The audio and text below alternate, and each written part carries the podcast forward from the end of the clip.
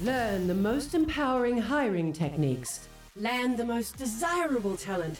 Launch your company towards massive success. This is the Hire Power Radio Show with your host, Rick Girard.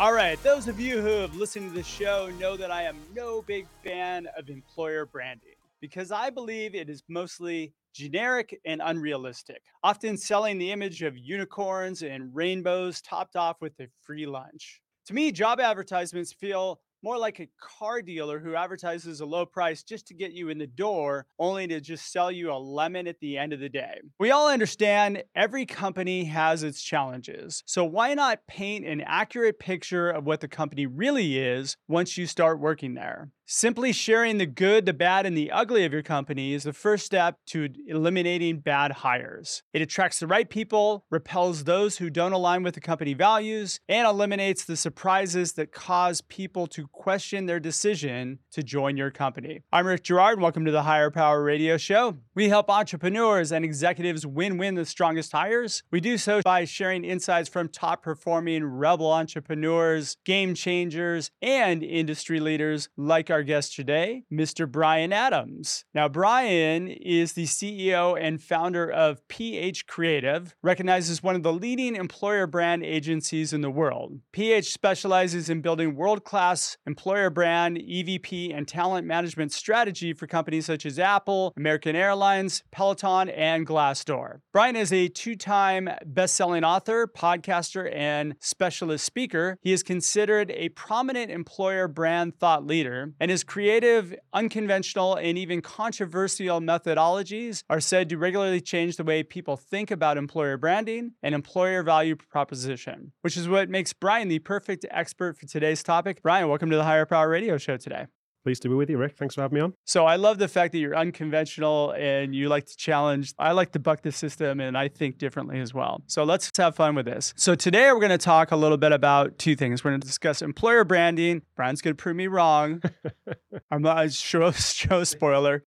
And then we're going to talk about why and when to use employer branding, and then how to brand in the most effective way. Sound like a plan? Yeah, let's get into it. So let's talk a little bit about the challenge today with employer branding. I shared my view on it, and I know you have a very different view, but I feel like employer branding was this hot topic a few years ago where everybody was spending money to get this employer brand, but it didn't seem like it was very practical, especially for smaller companies. You know, larger companies who can invest a lot of money in it, it makes sense, but if you're a small startup, what's the point? So the way you teed up employer brand, I've got to agree with you. You know, that description doesn't work. It's what prompted me to write the book. And I think it's why we're booking the trend uh, in the industry because we don't do it that way either. You know, and I thought we were going to sort of start out at different ends of the spectrum and sort of meet in the middle. But actually, reading your book, you talk about you know the recruiting process being too transactional talking about a paycheck and my issue with employer branding is it being too soft and fluffy and only talking about strengths benefits and opportunities. So i think we're already meeting in the middle probably more than we know. And the secret sauce to to our approach the give and get employer branding is leaning into the harsh realities and the adversities that you find in the employee experience, not just to be more authentic and honest, but actually that's what gives the sense of achievement and purpose more meaning. There's no perfect company out there. There's no perfect work environment. Why would you not want to attract? I feel like there's this ego thing where you want to be able to claim that you got 500 resumes for a job posting, as opposed to I got seven or eight resumes of really good people and we hired one. Well, 81% of employer brand leaders will still cite an increase in applications as a success measure of their employer brand. It's a vanity metric. There's an entire industry that exists just on the other side of that wall trying to deal with the blizzard of applications. You think about uh, AI and machine learning that's entered the space and the nosedive of candidate experience trying to deal with the deluge of all of these applicants. No TA leader in the world wants more applicants we want more of the right applicants. So instead of a magnet to attract, what we say is it should be a smart filter to help candidates make better informed decisions. So they're doing everybody a favor if they decide not to hire, not to apply in the first place. And let recruiters and hiring managers spot somebody who's going to be a good match culturally, not just from a competency perspective. So very true. I feel where the problem uh, lies, but why should companies really engage employer branding? Why should they really embrace it? Everyone's got an employer brand, right? Whether it's working strategically for the organization or not is a different thing. So we advocate for thinking about employer branding slightly differently. And 99% of that is just aligning with the direction of flow of the business. And in our experience doing this for nearly 10 years, working with C suites and CEOs of organizations, they are usually the most skeptical and sort of cynical about what employer brand can do. And the reason is the theory goes to be authentic, it has to represent the reality of the business today. But show me a leader that is happy with the status quo of their organization today, then I'll show you a CEO is not going to succeed. They're always thinking about, well, actually, that's not how I want the business. I want it to look differently in the future. Yeah, throwing up that mirror does not bode well. Absolutely. You know, they live in the future and that's their job. So, employer brand should be a sharp tool to authentically represent the reality of today and the aspiration of tomorrow and perfectly paint the picture of how to get there, what it takes to thrive. But if I'm a small company, basically all I have to run off is my company values or the mission of the company or but now we're talking about the degree of complexity or sophistication of employer brand i don't think we're arguing against or, or for employer brand and i think designing the culture you want and scaling that is going to be much more conducive to a business regardless of size than changing something that isn't helping your organization move forward once you've got 500 people. Are you listening to the Hire Power Radio Show? I'm your host, Rick Girard. And for our podcast listeners, we're going to take a quick educational moment from our sponsors. Hey, check out stridesearch.com. There you'll find your link to order healing career wounds. That'd be your startup secret weapon to win winning the strongest tires. Our guest today is Brian Adams. Brian is the founder and CEO of PH Creative. We just talked about employer brand, when and why to think about an employer brand. I mean, like you said, everybody has one. Whether or not you use it is a whole different thing. Now let's talk about now that we figured out we have one, we sit down like how do we actually deploy an employer brand or utilize it in a way that's going to benefit the company? So it all starts with giving the organization a damn good listening to, essentially. You know, we want to listen to the leaders to understand the direction of travel and what capabilities need to exist and what culture is going to be conducive to taking the business forward. We need to understand the employee view. So we do know the warts and all uh, realistic view of the employee experience today. And in that, there's going to be some things you want to keep, some things you want to dial up, some things you want to discard. Um, but you get under the skin of the DNA and the fabric of the organization. So you're getting into the values. Yeah, absolutely. And, you know, the guiding principles of, you know, how that shows up in reality. And then the final one is the market view. So what are we trying to differentiate against? And how do we become more relevant than competition so when we go out there we can win you mentioned the guiding principles often that's a big challenge when you're talking to an executive because their vision of what the values are are often disconnected from really what the values of the organization are yeah so if i say to you integrity and i think you know what integrity means uh, but actually integrity means something different then it's not really helpful when i want you to go off and make independent decisions in the organization based on what I think integrity is. So a guiding principle is, and here's how it shows up, and here's how you should use it, and here's an example of what it is, and here's an example of what it's not. And, you know, similarly, an EVP is then describing the how, you know, so that brings that to life it celebrates the stories of success and um, demonstrates the impact, purpose, and belonging to be found within the organization. And it's a proposition. And as, again, as you point out in your book, it's not a transaction; it's a proposition. There yeah. needs to be value on both sides. That's that's a lot more than just a transaction. Yeah, and it needs to be measurable. You, you mentioned integrity. I think Enron's number one value was integrity, wasn't it? yeah. Well, you know, uh, it's only as good as um, as the shadow of the leader, I guess, in that case, in any case. Holding up and understanding the organization is the first piece. Then where do we move? So actually, like if, if we if we then think about uh, the strategic use of employer brand, you mentioned it earlier. Most organizations just set out to be intangibly known as the best employer or the most attractive, which is wishy washy at best. I think it's lazy and it's of no value to the organization or uh, employees or, or, or, prospective employees, candidates. Or they get that award Inc. 500's best place to work. Yeah. And, you know, there's a place for that. I think there is a there is a place of value, but it's an indicator, you know, um, and it's a contributor to you know what what you've built. There's no substitute for tangible specificity as to what your reputation as an employer is and why. You know, what I mean by that is, you know, you look at Amazon and a lot of people will tell you, oh, I don't want to work at Amazon. You know, it, I've, I've heard terrible stories about how, how harsh that culture is, and I just don't want to do it. And do you know what? That's great. But you go into Amazon, I could probably easily find 50 people who love Amazon for a very specific reason. And they've yeah. got a reputation as an employer for being what I call a career catalyst one of the three C's, a career catalyst. Where if you do two years successfully at Amazon, that's going to accelerate your career in a whole bunch of ways, and you're very much more employable afterwards than when you started. You know, so that's one um, tangible sort of bucket of uh, employer brand reputation. The second is culture, which employer brand has traded on for you know since since employer brand was sort of created. Um, being a great place to work, the you know a sense of belonging. Um, well, know. let's talk about the culture because yeah, you ideally want to be a great place to work, but there are cultures, there are environments, they're backstabby, yeah. high hunter cultures, and the people that are in there excel and they do really well. But trying to frame that as a collaborative culture and something that is yeah. not going to help. Out. So, so that's where you start to wash your hands with employer brand. And that's where I say that's just an example of bad employer brand. Because if that's the case, you know, take Amazon, that might be, and I don't know firsthand, but it might be quite a venomous culture. But you can climb the ladder, you can get promoted, you can get paid, you can get access to learning and development and be extremely employable at the end of it. Therefore, own the harsh reality and build a reputation as a career catalyst. Don't try and trade on a nice, warm, and fuzzy culture that doesn't exist. Then you go to somewhere like HubSpot, and um, their culture is world renowned and they can trade their employer brand based on that because it is a place where they go out the way to create uh, inclusion and diversity and equity and all of those things.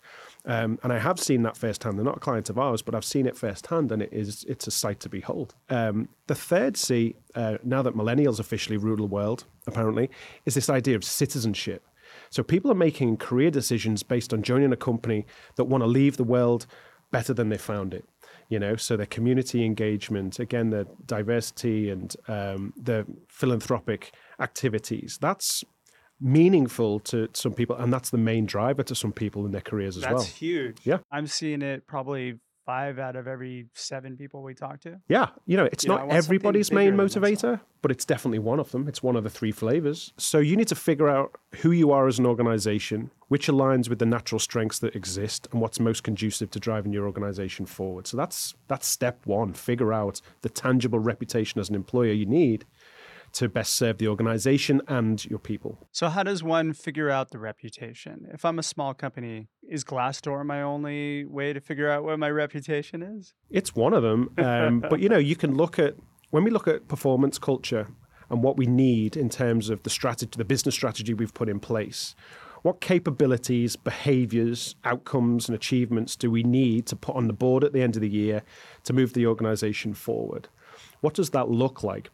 Now, when we do our research, okay, what's the main motivator and driver behind these people? You know, we ask our people, okay, how, what motivates you to not just why did you join, but why do you stay? And, and how and why do you thrive? What is it about this organization that is driving you forward to put those numbers on that board? And if we can understand that, then we can replicate it, we can systemize it, and we can scale it, you know, and we can authentically talk about it, you know. And typically, if you look at you know, I call it a treasure map. You know, if you if you look at the harsh realities and the adversities, and people can tangibly tell you about those in your organization, it's not the gold, but it is the X marks the spot. You dig there, you're going to find a source of passion and pride, which can authentically ignite something quite magical and unique to your organization. And that's the secret, uncovering those ingredients to aligning, moving the organization forward, and satisfying your people in the right way. I don't know if it's a secret though. I think we all know it, but we just don't recognize it most of the time. Well, maybe the secret is doing it. Yeah, taking the time to do it because as entrepreneurs, we get in our heads way too often. We're just trying to push to get product out. yeah, but I also think that it's natural human behavior. You know, we've since we were young, you know, we were told to comb our hair and straighten our tie and put your best foot forward and all of that good stuff. We want to talk about the strengths, the benefits, and the opportunities. We don't want to talk about the thing, the vulnerabilities, the things that we're not particularly proud of, or the stuff that you've got to put up with, or the demands and expectations of the employee experience, because actually we're perhaps not as proud as that as, as we could be. But that's the magic. Answering that one question, what does it really take to thrive at your organization? That means you have to lean into that stuff. And like you say, it might not be a secret, but I think it's important enough to write down and, and publish. And I totally agree with you. You know, and it's it's definitely our secret to success when we work with client partners. I mean, if you own the good, the bad, and the ugly, you're going to be in a good position. Yeah, but why not point it towards the direction of travel with an organization and use it to position the good stuff as well? It's like, look, you can have all this good stuff, but you've got to be willing to put in this demand, like serve this demand, this expectation, be prepared for that sacrifice, this commitment, and show up with this mindset. Can you do all that? If you can, great. This is this is a place where you're well matched. If you can't, this isn't the place for you, and you have to own that. So what we're talking about is like polarizing the audience. I mean, really, like taking it back to a point where we're only getting to the people that are going to thrive in the environment. And this is the beauty, right? And this is the ultimate litmus test. If you've got one message that polarizes an external audience but galvanizes an internal audience, you've nailed it. All right. So What's the next part of the strategy piece? So we talked about reputation. Yeah. The next one is setting expectations. And this is the EVP, the employee value proposition. And this is the bit where it usually it all falls down because we only talk about the good bits. So um, the give and get is the key to the to the proposition. You know, so understanding, yeah, the the comp, the benefits, the opportunities, the natural strengths, you know, proving how it rolls up to the reputation. But this is the bit where we need to be really open and honest about what you have to give as an employee, as a teammate, to show up in order to thrive, not just survive. So, so we we kind of just covered it there. But the middle layer is the ex- setting expectations with a real bona fide proposition. I feel like today the give has shifted over to the company. Like, what is the company going to give me, and what am I going to get? It almost seems like everybody that I, that we talk to is is kind of like, well, it's not always money, by the way. It's always like some sort of growth or something more than what they're getting in their current environment. Yeah, I mean, money's important. It's like oxygen. You know, you can't kind of can't live without it. But it's like you say, it's it's not the motivator. You know, it can close a decision or it can open a decision, but it it's it doesn't get you all the way there. You know, yeah. it might get somebody's attention and it might get the the signature, but actually the decision is emotional, and you have to serve a sense of purpose, impact, and belonging. I think you say it differently in in, in your book, but actually it's it's it's it's. Yeah. I think it's the same ingredient shuffle yeah, round. Totally. All right. So expectation. What would be next? Well, the final layer of that is experience. So how does all this show up?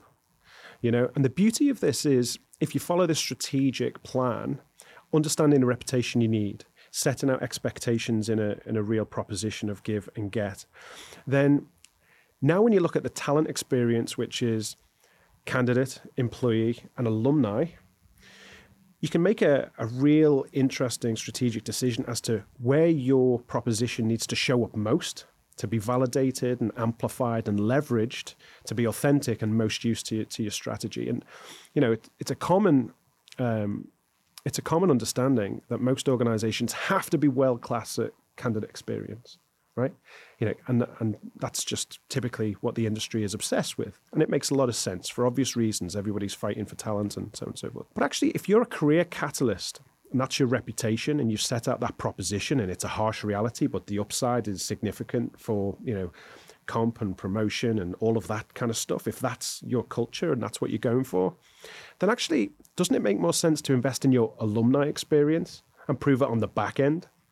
Because you've got a growing community of people leaving after two or three years going on to bigger and better jobs and careers and all of that stuff. And if you've got a great um, community, talking with nostalgia about what they learned that really sort of set them on their path, how they uh, accelerated their career and got their first big break somewhere. You know, that's where the magic can happen. That's where you can prove what you're saying is true and that's you know that's where it comes together so i don't hear that so often from smaller companies because it's usually like people bitter about where everything got screwed up, right? Yeah. But I, I, can see where that's super relevant for like an Amazon. Uh, I mean, actually, yeah. there's a big community of companies that have been startups in the Bay Area that like they get together still once a year. Mm-hmm. Like my friend was one of the co-founders of Napster, and they get together every once in a while and there's still kind of that where they share that experience and they get together and have a beer which is great. Absolutely. great but I don't think that happens with most small companies. So no, you're spot on. And with small companies, it might make some more sense. Like we talked about citizenship earlier.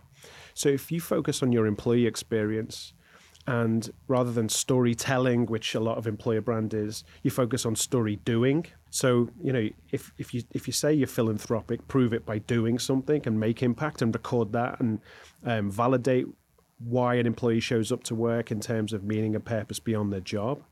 Then capturing that as a story and proving it to your employee base is the perfect material to go to market with and attract more people that are going to be a great match. So we have reputation, we have expectation, and we have experience. Yeah. And essentially, those three layers, think of it as three A's. We want attention with um, the reputation, we want affinity with the expectation, and then we want affection from the experiences we create. Mentioning the alumni too, why not set yourself up too for boomerang hires? Well, absolutely. You know, you know um, leaving the door open for people to come back. I mean, if you've got a great environment and somebody jumps and goes to another company, which is probably a worse shit show than your yeah. company, right? And they people might want to come back. Well, I'm going to make a bold prediction that in the next five years, alumni strategy and alumni experience is going to be the um, the go-to place to invest.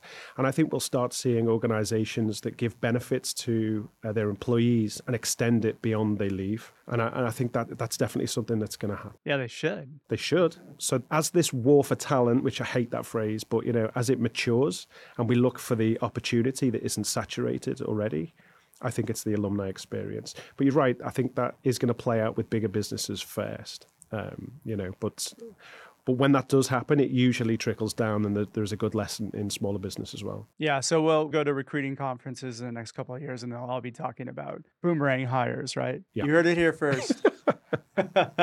Brian brought that to our attention. Let's talk a little bit about the job advertisement because I think that's our bridge between attracting the right people. What do you think needs to be in a job advertisement for the right person to be attracted? So we, we have a we have a little formula for that, but essentially, you know, you need to give insight into um, a real preview into what it's like. You know, so you have to empathetically and aspirationally demonstrate the meaning of the company and the purpose to inspire somebody, and that needs to then correlate to the team and then the role that you're asking somebody to fill. But I think if you can include the voice of your team and employees, and you can validate your claims, and also, um, I mean, I, have been interviewing a lot lately, and we start with like, here's three reasons not to join our organization. Let's just cut to the chase, you know. And I think talking about putting some of those things in a job ad, here's here's what you need to know, um, because when you do talk about any strengths or benefits or opportunities, they're much more believable you know. Um, so I, I, would say just use the give and get um, philosophy to balance a, a job ad. Um, so you're confident that it is a smart filter. You're putting people to an easy decision. Is this something that I want to lean into, or is it something I want to run from? And you know, yeah. we talk about repel the many to compel the few, and, and that needs to show up on the on the job ad. I mean, you know, if it was e-commerce, that's the product page with the buy button. This is where it all happens. This is the sharp end of employer brand. I think that should be the quote of the show: "Repel the many to compel the few." Compel the few. Perfect. all right, shit, we're getting pretty close on time, Brian. What would be two or three key takeaways you can give the audience they can plug into the business today? So, specificity it's easy for me to say specificity you know get real specific on the type of reputation that you want to cultivate as an employer. Then lean into the adversities and challenges of your employee experience and be authentic in what it really takes to thrive. Um, and i think you know if if you take anything away from this conversation it's it's that you know and um, if you can validate the strengths benefits and opportunities with the demands the sacrifices the adversities and challenges then you're putting your audience to a very educated um, decision which is going to serve everybody well. And it's going to save time of all the people that you have in the interview process. There's no reason ever for you to interview 15 candidates to make one hire. It just doesn't make sense I couldn't agree more. All right, sure. Well, thanks so much for your time investment today, Brian. And I want to welcome you to the Hire Power Rated community. Now, what would be the best way in which members of the audience can find you? Yeah, so um, feel free to grab a copy on, on Amazon. Uh, give and get and employer branding, repel the many to compel the few. Um, connect with me on LinkedIn, Brian Adams, spelt just like the Canadian singer, uh, and PH Creative. You'll you'll find me easy enough. Or check out our website at ph-creative.com. Awesome. Well, I want to thank our listening audience for tuning in this week's episode of Hire Power. Quick thanks to our team Brian Colburn, Andrea Ballin, and Ayla Girard. If you're listening to the podcast, please subscribe, review, and share. After all, this show's for you. We want to continue to deliver great content for your business. You can join the Hire Power Radio community at hire, H I R E, power, P O W E R, radio, R A D I O.com, or you can drop me an email at rick at stridesearch.com. Tune in next Tuesday. Our guest is going to be Devin Miller. Devin is the founder and CEO of Miller IP Law. I'm your host, Rick Girard, and you have been listening to the Hire Power Radio Show. Aloha. Thank you for listening to Hire Power Radio. Catch our LinkedIn Live show every Tuesday at noon or download the podcast on iHeartRadio, iTunes, YouTube, or your favorite podcast platform. We appreciate you joining us on Hire Power Radio with your guide to hiring success, Rick Girard.